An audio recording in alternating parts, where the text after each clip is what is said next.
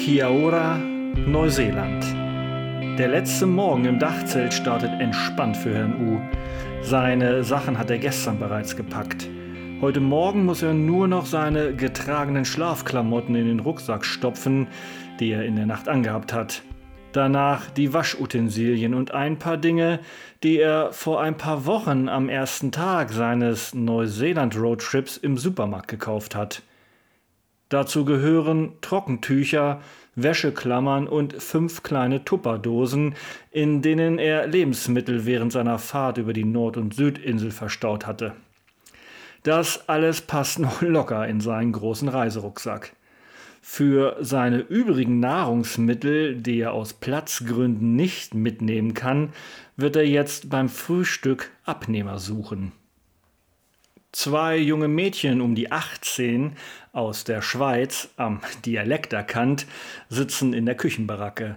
Die beiden sind äußerst glücklich über das Food Sponsoring von Herrn U in Form von Nudeln und Soßen, Salz und Pfeffer sowie ein Rest Honig.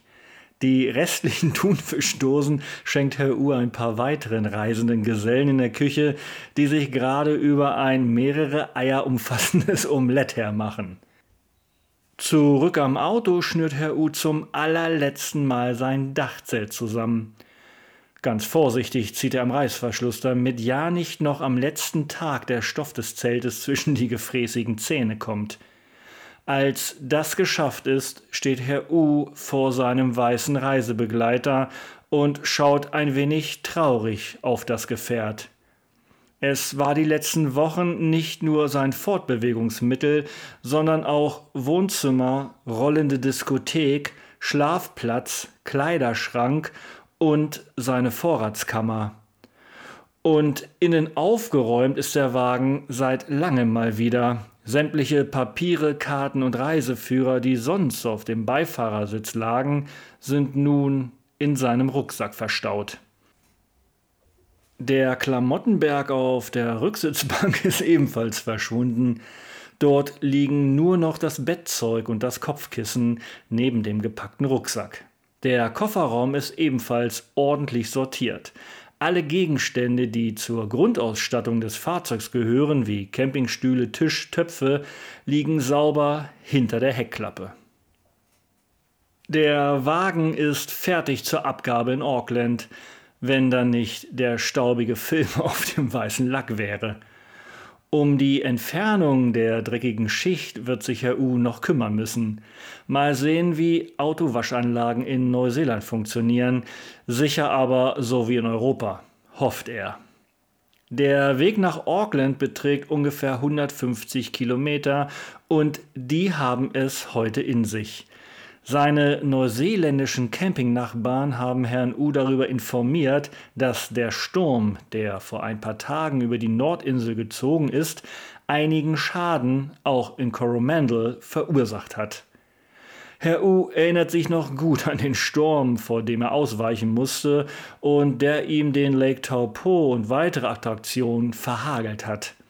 In Coromandel hat das Unwetter die Küste hart getroffen und an diesem Küstenabschnitt wird Herr U nun Richtung Süden fahren. Schon nach wenigen Kilometern steht er im Stau und es geht erstmal nichts mehr. Es ist 10 Uhr morgens und sein Flug auf die Cookinseln ist um 22 Uhr abends. Also besteht zuerst einmal keine Panik. Wenn es aber so stillstehend oder im Schritttempo weitergeht, könnte Panik noch ein Thema werden. Immer wieder hält Herr U mehrere Minuten lang, dann geht es einige hundert Meter weiter. Den Grund dafür erfährt er, als er die erste Baustelle passiert. Der Sturm hat Teile der Fahrbahn verschluckt, so dass nur noch eine Fahrbahnseite nutzbar ist. Und diese Art von Zerstörung ist auf den nächsten 50 Kilometern immer wieder zu beobachten. Darüber hinaus hat es nicht nur die Straße hart getroffen, hier und da liegen Bäume um, Gartenzäune sind herausgerissen und vor einem Haus sitzt eine Familie auf einem Sofa, das unter einer Zeltplane steht. Das Haus dahinter, sicherlich das der Familie, ist zum Teil zerstört. Die Fenster sind kaputt und mit Holzbrettern vernagelt. Hier scheint es vor ein paar Tagen richtig gerappelt zu haben, während Herr U in Napier in seiner Eckbadewanne lag. Weitere Bagger folgen auf seiner Fahrt Richtung Süden, die Bäume und sogar Felsen wegräumen. Wieder hat es einen Teil der Straße einfach weggespült. Der Anblick ist wirklich beängstigend. Herr U braucht aufgrund der Baustellen doppelt so lang wie geplant für seine Fahrt nach Auckland. Je näher er dann der Großstadt kommt, wird der Verkehr auf dem Highway dichter. Vor mehr als zwei Monaten ist Herr U hier in die andere Richtung gefahren. Was davon bleibt, sind wunderschöne Erlebnisse und Erinnerungen. Zu diesen wird auch seine Wagenwäsche in Auckland gehören. An einer Tankstelle in der Nähe von Chili Rentals, dem Mietwagenunternehmen, von dem Herr U sein Kombi hat, muss er sich erst einmal mit der Funktionstüchtigkeit der Autowaschanlage überzeugen. Herr U liest auf einem Schild, dass er zuerst Wertmarken an der Kasse in der Tankstelle kaufen muss. Nachdem das erledigt ist, nimmt er die Bürste zur Hand, die an einem langen Schlauch hängt. Kurz nachdem er den Knopf für Schaumwaschen am Kasten gedrückt hat, quillen rosa Blasen und Wasser vorne aus der Bürste. Herr U beginnt seinen weißen Kombi einzuseifen. In kürzester Zeit bildet sich daraufhin ein rosa Schaumbad auf dem Fahrzeug und verwandelt seinen Mietwagen in einen Hello Kitty Traum. Herr U sieht, wie sich der Schaum hier und da grau verfärbt. An einigen Stellen hat er durchaus etwas Morast aufgetragen, besonders an den letzten beiden Tagen auf den Schotterstraßen. Nachdem sein Auto eingeschäumt und abgebürstet ist, wechselt Herr U zum Hochdruckreiniger. Fünf Minuten später steht er zufrieden neben einem blitzeblanken und wieder richtig weißen Kombi. Bis Chili Rentals sind es fünf Minuten Fahrzeit und als Herr U die Einfahrt zur Werkstatt hochrollt, fällt sein Blick auf den Kilometerstand seines Wagens auf dem Tacho. Einmal zwei Inseln rauf und runter. Über 6000 Kilometer hat Herr U allein, naja, fast mit seinem Wagen abgespult. Da war nur die kurze Strecke zum Moria Gate, auf der er eine Tramperin mitgenommen hat. Das Rolltor der Werkstatt ist offen und genau an der Stelle, wo vor ein paar Wochen seine Reise begann, endet sie jetzt auch wieder. Sein Wagen wird anstandslos zurückgenommen. Von der Ausrüstung fehlt nichts und auch so mancher Aufsetzer auf unruhigem Gelände hat dem Wagen nichts anhaben können. Herr U muss nur noch helfen, ein Dachzelt zur Montage auf ein anderes Fahrzeug zu heben. Dann endet sein Chili Rental Dachzeltabenteuer recht unspektakulär mit einem Handschlag. Danach chauffiert ihn der Besitzer von Chili Rentals noch zum Auckland Airport. Das Ende kam nun wirklich sehr schnell, denkt sich Herr U. Die Erinnerungen an sein Abenteuer werden ihn aber für immer begleiten. Nachdem er sich von seinem Fahrer verabschiedet hat und das Flughafengebäude betritt, liegt nun ein neues Abenteuer vor Herrn U, das mit einigen Stunden Wartezeit am Airport beginnt. Er ist trotz Stau, Wascheinheit an der Tankstelle und Fahrzeugabgabe sehr zeitig vor Ort. Der Check-in für seinen Flug nach Rarotonga öffnet erst in drei Stunden. Bis dahin wird er sich seine Zeit im Terminal vertreiben müssen. Sein Ziel Nummer eins ist erstmal eine Kleinigkeit zu essen. Während er seine Suppe schlürft, die er in einem asiatischen Restaurant in der Abflughalle zu sich nimmt, fällt sein Blick auf einen Mann, der mit einem roten Trikot bekleidet ist, das Herrn U nicht gerade unbekannt ist. Die sind echt überall, denkt sich Herr U, selbst am Ende der Welt. Das Wappen mit den bayerischen Rauten erkennt Herr U natürlich sofort und er weiß, dass es sich bei dem Oberteil um ein Trikot des FC Bayern München handelt. Die Stunden auf dem Flughafen von Auckland bis zum Check-in erweisen sich danach als zäh. Herr U hat das Gefühl, als tickt der Sekundenzeiger auf seiner Armbanduhr extrem langsam im Kreis. Er sitzt zwischen Reisenden und Wartenden, Ankommenden und Abreisenden. Dann endlich öffnet der Schalter für seinen Flug nach Rarotonga. Dort warten bereits sehr diszipliniert einige Menschen auf ihre Abfertigung. Also muss sich Herr U erstmal in die Reihe von Menschen anstellen. Er beobachtet von seinem Platz in der Schlange aus ein paar Personen, die dabei sind, nacheinander mehrere Styroporboxen auf das Kofferband am Check-in für seinen Flug zu hieven. Herr U riecht Essen. Je näher Herr U dem Schalter kommt, steigt ihm ein Geruch von frittiertem Fastfood oder frittiertem Fastfood in die Nase. Als er am Check-in vor der Dame am Schalter steht, ist der Geruch extrem stark zu riechen. Herr U möchte wissen, was los ist und woher der Essensgeruch kommt. In den Styroporkisten, so die Angestellte, befinden sich in der Regel gebratene Köstlichkeiten der Schnellrestaurantkette Kentucky Fried Chicken, kurz KFC. Die Einheimischen der Südseeinseln nehmen auf ihren Flügen von Neuseeland haufenweise Fastfood mit auf ihre Atolle, weil es in der Südsee bzw. auf Rarotonga kein KFC-Restaurant gibt. Also füllt sich der Bauch des Flugzeugs nicht nur mit Koffern und mit dem Rucksack von Herrn U, sondern auch mit Kisten voller Chicken Wings, Hähnchensticks und Co. Sollte seine Maschine über dem Südpazifik abstürzen, würde das Buffet für die Meeresbewohner reichlich gedeckt sein. So viel steht fest. Als Herr U endlich eingecheckt, seinen Rucksack los ist und die Sicherheitskontrolle ohne Problem passiert hat, stellt er sich wieder in einer Schlange an. Dieses Mal, um sich in einer Bar ein Abendbier zu holen. Wieder träumend von seinen letzten Wochen in Neuseeland, bemerkt er nicht, dass sich hinter ihm ein Mann einreiht. Eine Stimme durchbricht die Stille, und als Herr U sich umdreht, sieht er, dass der Mann angefangen hat, ungefragt eine Unterhaltung mit ihm zu starten. Irgendein Mischmasch gesprochener Werke und aneinandergereihter Phrasen bestehen aus den Worten Bier und Cocktail prasseln auf Herrn U ein. Danach folgen abfällige Bemerkungen über Neuseeland und warum auch immer Kanada, über die Menschen in diesen Ländern und das generelle Warten in Schlangen. Warum Kanada?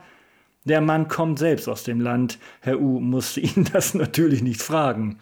Er hofft nur, dass er ganz schnell hier wegkommt und sich von diesem kanadischen Vokalakrobaten verstecken kann. Das Selbstbewusstsein mancher Menschen, sich ungefragt in den Tanzbereich anderer Personen zu drängen, verwundert Herrn U immer wieder. Als Herr U endlich sein Bier hat, verpisst er sich ganz schnell in eine Ecke der Flughafenbar und hofft, der Typ von eben findet ihn nicht zwischen den vielen anderen Reisenden. Kurz darauf sieht Herr U, wie der Vielredner drei neue Opfer gefunden hat und auch auf diese pausenlos einredet. Hoffentlich ist der Typ nicht mit an Bord seiner Maschine auf die Cookinseln und im schlimmsten Fall vielleicht noch neben ihm. Das werden sonst anstrengende Stunden, die vor ihm liegen, selbst wenn das Ziel eine Südseeinsel ist. An Bord der Maschine sitzt Herr U dann nicht neben dem Mann, sondern neben zwei Neuseeländerinnen, die auf Rarotonga eine Woche Urlaub machen. Was für die Europäer Mallorca, Ibiza oder die Kanarischen Inseln sind, sind für die Neuseeländer Fidschi, Tonga oder eben Cook Island. Herr U ist kurz vor 20 Uhr abends mit dem Flugzeug abgehoben und wird in ungefähr vier Stunden abzüglich einer nicht unerheblichen Zeitverschiebung um 1 Uhr morgens des gleichen Tages in Rarotonga ankommen. Hä? Wie jetzt? Der Flug über die Datumsgrenze macht das möglich. Als Herr U in den Flieger gestiegen ist, war der Tag in Neuseeland fast zu Ende. An seinem Zielort hatte dieser Tag aber noch nicht mal begonnen. Um die Erde in zwei Datumsbereiche aufzuteilen, braucht es zwei Grenzen. Eine Grenze ist dort, an der um Mitternacht die Zeitzone wechselt. Diese ist immer woanders und bewegt sich mit der Drehung der Erde. Es gibt aber noch eine zweite Grenze auf der Erde, an der das Datum wechselt. Diese zweite Grenze ist an einem festen Ort festgelegt und bezeichnet die Datumsgrenze. Und über diese Datumsgrenze wird Herr U auf seinem Weg von Auckland nach Rarotonga nun fliegen und kommt in eine Zeitzone mit einem anderen Kalenderdatum. Und da er die Datumsgrenze in Richtung Osten überquert, der Sonne entgegen, fliegt Herr U jetzt in den vorangegangenen Kalendertag. Und an diesem Tag, in den er gerade fliegt, ist er bereits schon einmal aufgewacht, nämlich in Coromandel auf dem Campingplatz, ist dann nach Auckland gefahren, hat seinen Wagen gewaschen und ihn abgegeben. Um 0.30 Uhr ist es dann soweit. Die Maschine von Herrn U setzt auf einer kleinen Insel mitten im riesigen Pazifik auf. Zu Fuß geht es von der Maschine über das Vorfeld zum Terminalgebäude. Der Wind der Herrn U um die Nase weht, ist sommerlich warm. Ein klares Zeichen dafür, dass er im Sommer angekommen ist. Kia Orana. Die Ankunftshalle von Rarotonga besticht durch ihre Schlichtheit. Ein einziges Gepäckband ist zu sehen und hinter dem laufenden Band sitzt ein Mann auf einem Stuhl, der auf einer Ukulele spielt. Dazu singt er in einer fremden Sprache, die sich stark nach Südpazifik anhört. Was für ein Empfang. Das wäre vergleichbar mit einer Blaskapelle, die die ankommenden Gäste in München mit Marschmusik begrüßt oder noch skurriler, eine Band spielt in Köln Lieder von Bab oder in Hannover von den Scorpions und das um 0.30 Uhr morgens. Auf dem Gepäckband von Rarotonga erscheint dann auch endlich der Rucksack von Herrn U. Dieser nimmt unter andauernder Ukulele-Begleitung seine Plünnen entgegen und macht sich auf zu seinem Shuttle, das draußen vor dem Flughafen wartet. Der Geruch, den Herrn U in der Nase hat, als er über den Parkplatz geht, ist eindeutig der von einer Sommernacht nach einem sonnigen Sommertag. Es ist richtig schön warm. Die Fahrt zu seinem Hotel ist nicht sehr lang. Rarotonga ist fast kreisrund und genauso verhält es sich auch mit der Ringstraße, die einmal am Rand um die ganze Insel führt. Platt ist Herr U, als er im Hotel eincheckt und glücklich, als er endlich sein Zimmer erreicht. Die Ausstattung ist, sagen wir mal, funktional einfach. Das Bett lacht Herrn U sofort an. Der schmeißt nur noch seinen Rucksack in die Ecke, putzt die Zähne und fällt dann in den Tiefschlaf. Am gleichen Datum wie gestern in Coromandel erwacht Herr U auf Rarotonga und macht sich zum ersten Mal in seinem Leben daran, einen Tag zum zweiten Mal zu verleben. Klingt immer noch komisch, ist aber so. Der neue Morgen ist bewölkt. Herr U erblickt dazu dunkle Wolken und ab und an regnet es dann auch. Das Frühstück ist einfach wie sein Zimmer. Dafür ist die Blumenpracht sehenswert, die die Angestellten im Haar tragen. Große, farbige Blüten schmücken die Frisuren. Meist ist es eine bei jeder Bedienung über dem Ohr. Dazu dudelt im Hintergrund wieder Ukulele-Musik, die Herrn U erneut klar macht, dass er nun wirklich am Ende der Welt auf einer Südseeinsel sitzt. Mittlerweile hat sich das Wetter gebessert und der erste Tag gestaltet sich für Herrn U strandnah. Von einer Liege aus sieht er einige hundert Meter draußen auf das Meer, wie sich hohe Wellen am Korallenring brechen, der sich einmal um die Insel zieht. Vom Ring aus weiter Richtung Strand leuchtet das Meerwasser hellblau auf und bildet die typische Lagune. Was eine Einladung, um im Meer baden zu gehen, aber Obacht. Im flachen Wasser wimmelt es, naja, okay, es liegen dort Steinfische herum. Die Tierchen sind vor allem bekannt für ihr in den Rückenflossenstacheln sitzendes Gift. Einige Arten gehören zu den giftigsten Fischen überhaupt. Ein Stich ist extrem schmerzhaft und kann auch für den Menschen tödlich enden. Ergo Betreten des Wassers nur mit Schuhen an den Füßen, was Herr U dann auch so macht. Hier in ein Krankenhaus zu müssen, ist echt nicht so sein Ding. Aber einmal in seinem Leben in der Südsee baden, diesen Traum hat er damit soeben abgehakt. In der Hotelanlage vergnügen sich den Tag über jede Menge Gäste und vor allem Kinder im Pool. Was es hier noch mehr als Kinder gibt, ist eine Vielzahl an Bedienungen. Für Speis und Trank ist an diesem Ort wirklich gesorgt. So oder so ähnlich kann man einen doppelten Tag schon mal verbringen, denkt sich Herr U.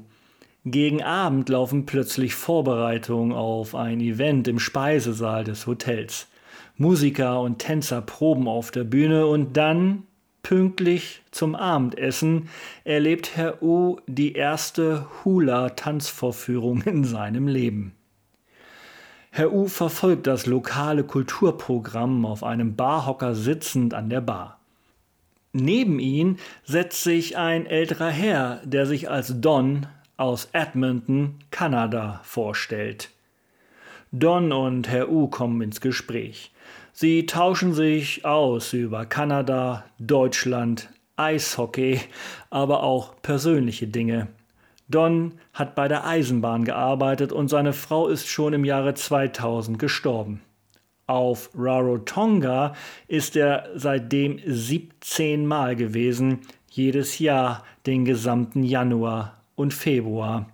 Immer insgesamt acht Wochen. Herr U hat keine Ahnung, wie alt Don ist, schätzt den fitten Rentner aber auf über 80.